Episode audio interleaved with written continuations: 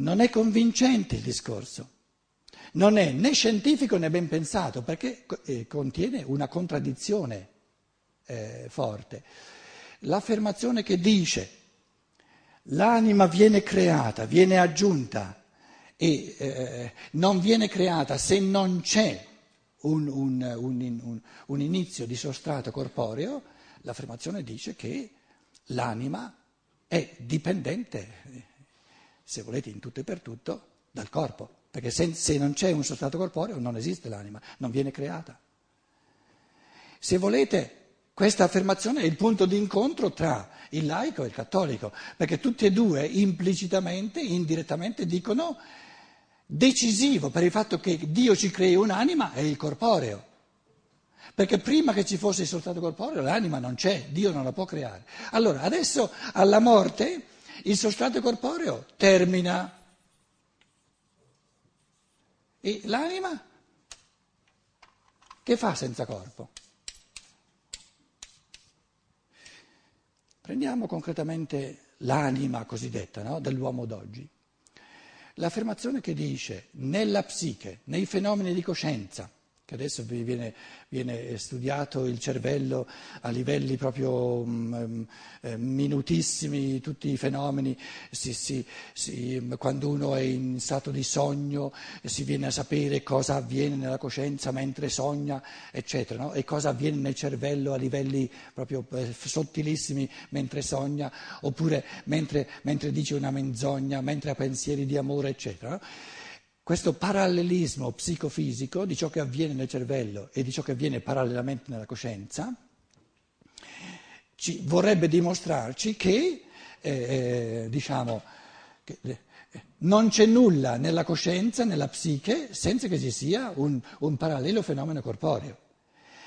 Per l'uomo d'oggi, per l'uomo d'oggi eh, l'uomo d'oggi è diventato talmente dipendente, prendiamolo come affermazione culturale, talmente dipendente dal corporeo che questa affermazione è perlomeno largamente eh, oggettiva e reale. L'uomo moderno è l'uomo che eh, in più di qualsiasi altra epoca è dipendente nella sua coscienza, nella sua anima dal, dal, dal dato corporeo.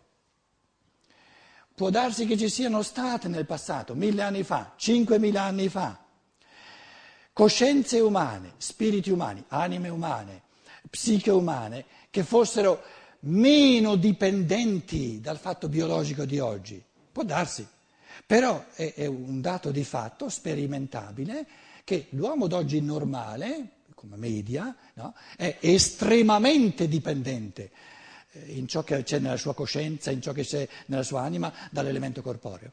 Adesso alla morte l'elemento corporeo va via. Cosa resta dell'uomo medio, normale di oggi?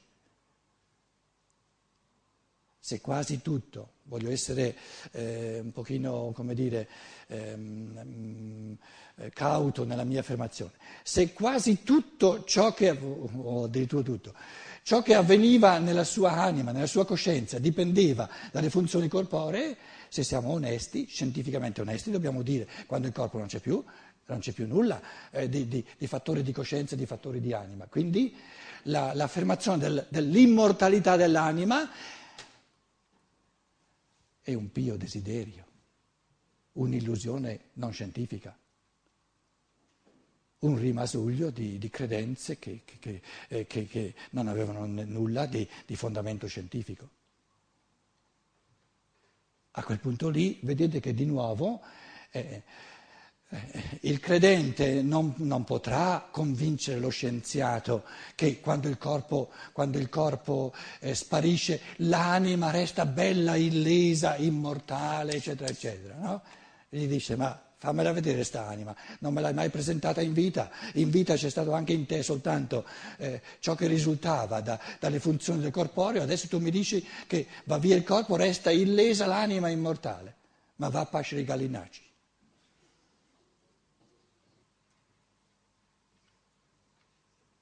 Quindi a quel livello lì eh, è chiaro che le carte in, più forti in mano ce l'ha lo scienziato naturale, non il credente.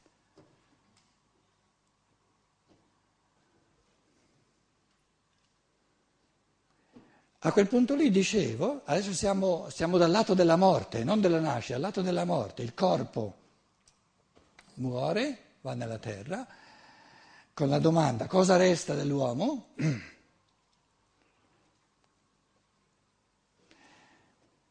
Vi ho detto eh, la, il dialogo che, che, che più, quello più sincero che c'è tra, tra il credente cattolico che crede nell'immortalità dell'anima che però si, si, rende conto che è un'affermazione del tutto non scientifica, e invece lo scienziato naturale che si sente forte dell'esperienza di tutta una vita, no? che, che, i fenomeni eh, psicosomatici, no? che il corporeo è molto più determinante, causante, e invece tutto ciò che è fenomeno di coscienza è effetto e non causante, quindi lo scienziato naturale si sente molto più forte. Adesso ci chiediamo come fanno tutte e due un passo avanti, trasformando questa fantomatica fede in Dio in una religione dell'uomo.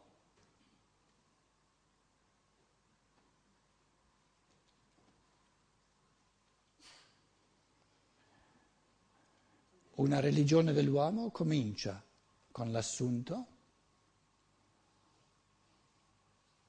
adesso devo essere molto attento a formulare eh, il più preciso possibile eh, le, le, i pensieri, se si accordano, ed è possibile, che il punto di partenza onesto è quello di dirsi l'uomo d'oggi, no, comune, e siamo tutti l'uomo d'oggi comune, è nei suoi fattori, in ciò che vive, eh, nella sua coscienza, nella sua anima, nella sua psiche, dipendente in tutto e per tutto, o quasi del tutto, in tutto e per tutto dal fattore biologico, se c'è una possibilità evolutiva, se c'è una qualche possibilità che dopo la morte resti ancora qualcosa dell'uomo, può essere può rimanere dopo la morte dell'uomo,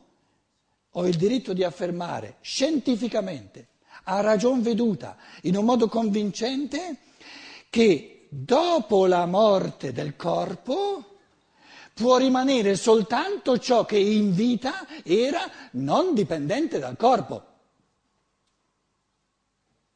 E se in vita non c'è stato nulla che non fosse dipendente dal corpo, quando il corpo non c'è più, non rimane nulla.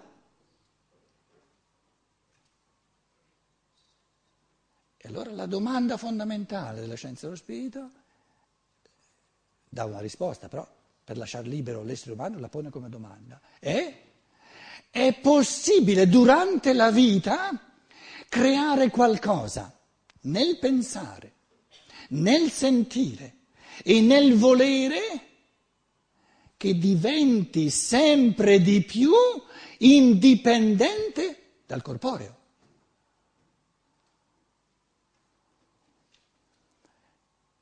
Lo scienziato che dicesse non è possibile fa un'affermazione non scientifica,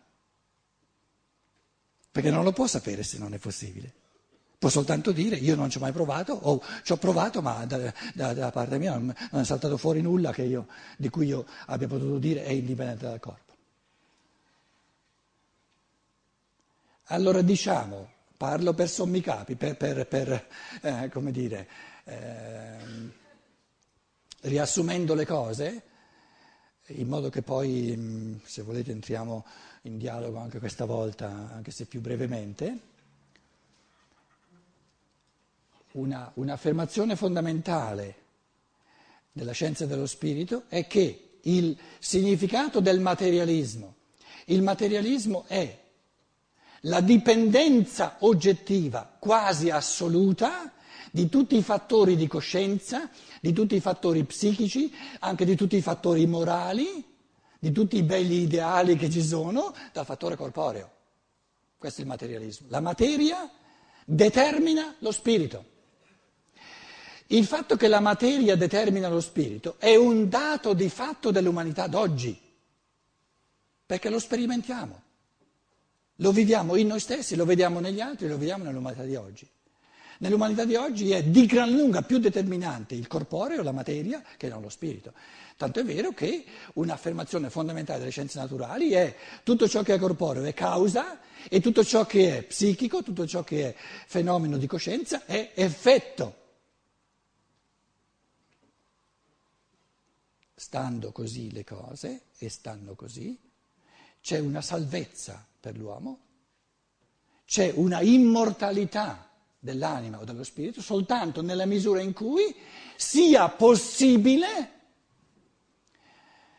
partendo dal fatto reale che la mia coscienza è dipendente dal corporeo, se sia possibile, attraverso esercizi di interiorità, attraverso un cammino interiore, invertire almeno parzialmente questo rapporto di causa ed effetto, rendere lo spirito pensante così forte, così reale, così causante, che comincia ad essere lui l'origine di certe cose che avvengono nel corpo, nella misura in cui lo spirito umano o l'anima umana, come la volete chiamare, nei processi di pensiero, nei processi, diciamo, di dedizione amante, nei processi delle volizioni dove si decide di fare qualcosa, diventa sempre più indipendente dal corpo, che addirittura decide come intervenire sul corpo e decide lui come causa delle sorti del corpo, per cui il corporeo comincia a diventare effetto dei processi di coscienza, effetto dei, de, dell'evoluzione dello spirito, se questo è possibile, resterà dopo la morte del corpo tanto quanto è diventato reale, causante nello spirito e nell'anima, perché è diventato indipendente dal corpo. Perché la chiamo una religione dell'uomo? Perché partendo da questo presupposto, l'affermazione fondamentale dell'evoluzione è che il senso dell'evoluzione, prima, il senso dell'evoluzione è che l'essere umano all'inizio era inserito nel mondo divino, nel divino, L'uomo era inserito nel grembo divino, è stato catapultato giù nel mondo della materia, quindi lo spirito si è incarnato, si è subissato nel mondo della materia, è diventato talmente debole che la materia è diventata più forte del suo spirito e la terza fase serve per vincere proprio, proprio la forza dell'ostacolo. No? Vincendo questo ostacolo ultimo, complessivo, metafisico, fondamentale, che è il mondo causante della materia, lo spirito umano, si individualizza, si realizza, diventa, come dire, diventa lui stesso sempre più creatore nei confronti della materia. Decide lui cosa avviene nella materia e quindi diventa divino. Spirito umano divino. O progettiamo un tipo di religione dove l'uomo, lo spirito umano è la cosa più sacra, la realtà di tutta l'evoluzione, per cui lo spirito umano è chiamato a diventare sacro, a diventare divino, a diventare reale, proprio vincendo sempre di più i processi di materia che sono determinismi non liberi, diventando sempre più libero Oppure, se continuiamo ad avere una religione di Dio, avremo sempre una alienazione dell'uomo sempre maggiore.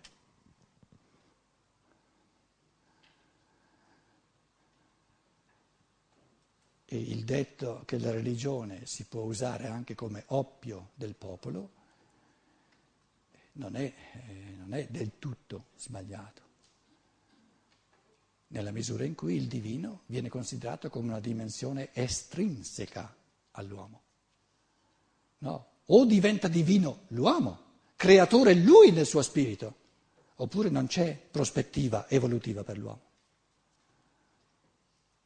Quindi se la religione vuole avere un futuro, è proprio ora di lasciare da parte il discorso su Dio, che sta per aria, e di parlare dell'uomo, però dell'uomo come spirito in evoluzione E nella misura in cui ci diventa sacro, la cosa più sacra, più religiosa che ci sia, lo spirito umano chiamato a diventare sempre più libero, sempre più creatore, possiamo intenderci indipendentemente dal fatto che le tue radici siano cattoliche o le tue radici siano laiche, ci intendiamo in quanto esseri umani, in evoluzione, in quanto spiriti umani, in quanto coscienze umane.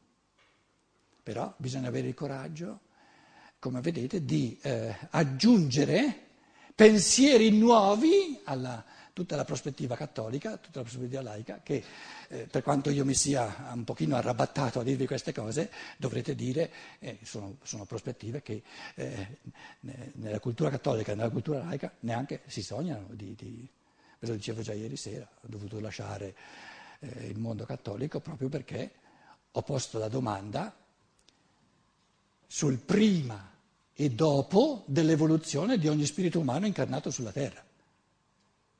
E dicevo, ma non può essere che questo spirito è una larva di, una larva di anima, che prima che, che papà e mamma vengano insieme non esisteva, viene appiccicata lì come anima creata da Dio, in, dipendente in tutto e per tutto dal corpo e poi quando muore è immortale. Dove va a finire? In un'area di parcheggio, se, se è stato bravo, secondo la Chiesa, va, va, va in purgatorio, oppure va all'inferno. Se, se invece è stato bravo, bravo, bravo del tutto, va subito in paradiso. Rappresentazioni primitive, rudimentali,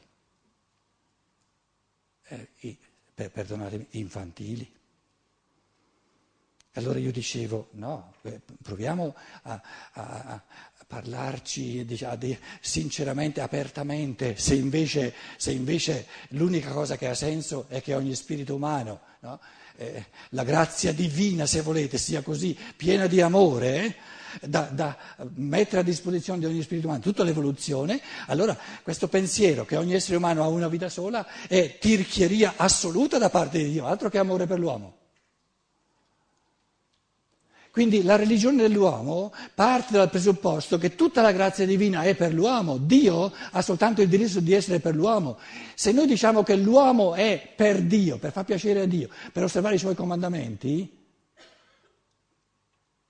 allora facciamo dell'uomo uno strumento del potere divino, una cosa assurda. Se un Dio c'è, ha il diritto di chiedere che io sia per lui soltanto se è lui per me allora siamo pari. Ma passare tutta una vita per servire Dio è disumano e non è degno dell'uomo. L'affermazione della scienza dello spirito è l'amore divino all'uomo. È tale, è così immane questo amore che tutta la creazione è fatta per l'evoluzione dell'uomo e all'uomo la grazia divina, l'amore divino per l'uomo gli mette a disposizione di ogni spirito umano tutta l'evoluzione. Quello sì che io lo chiamo amore di Dio per l'uomo. Altrimenti non è un Dio di amore. Se mi mette a disposizione eh, soltanto un paio di decenni, una volta sola, se tutto va bene, perché eh, molti muoiono, muoiono da, da, da, piccoli, questo io non lo chiamo amore di Dio per l'uomo, lo chiamo tirchieria di Dio per l'uomo. Tirchieria di Dio nei confronti dell'uomo come, io vi butto lì questi pensieri, però vi evidenzio il fatto che in campo cattolico in campo laico, campo laico va bene, non sono neanche considerati, ma in campo cattolico non vengono pensati, proprio non ci sono, e sono pensieri fondamentali. Per come si fa a dire che l'amore di Dio per l'uomo è infinito se gli mette a disposizione soltanto una volta, un paio di decenni se tutto va bene, tribolato dall'inizio alla fine, e poi basta, o vai all'inferno o vai in paradiso. Non è onesto chiamarlo amore di Dio per l'uomo questo. Quando, quando eh, dentro di noi rumoreggiano potenzialità evolutive all'infinito, mi dà la possibilità di realizzare ma neanche un millesimo di quello che mi hai dato come potenzialità evolutiva. E tutto il resto?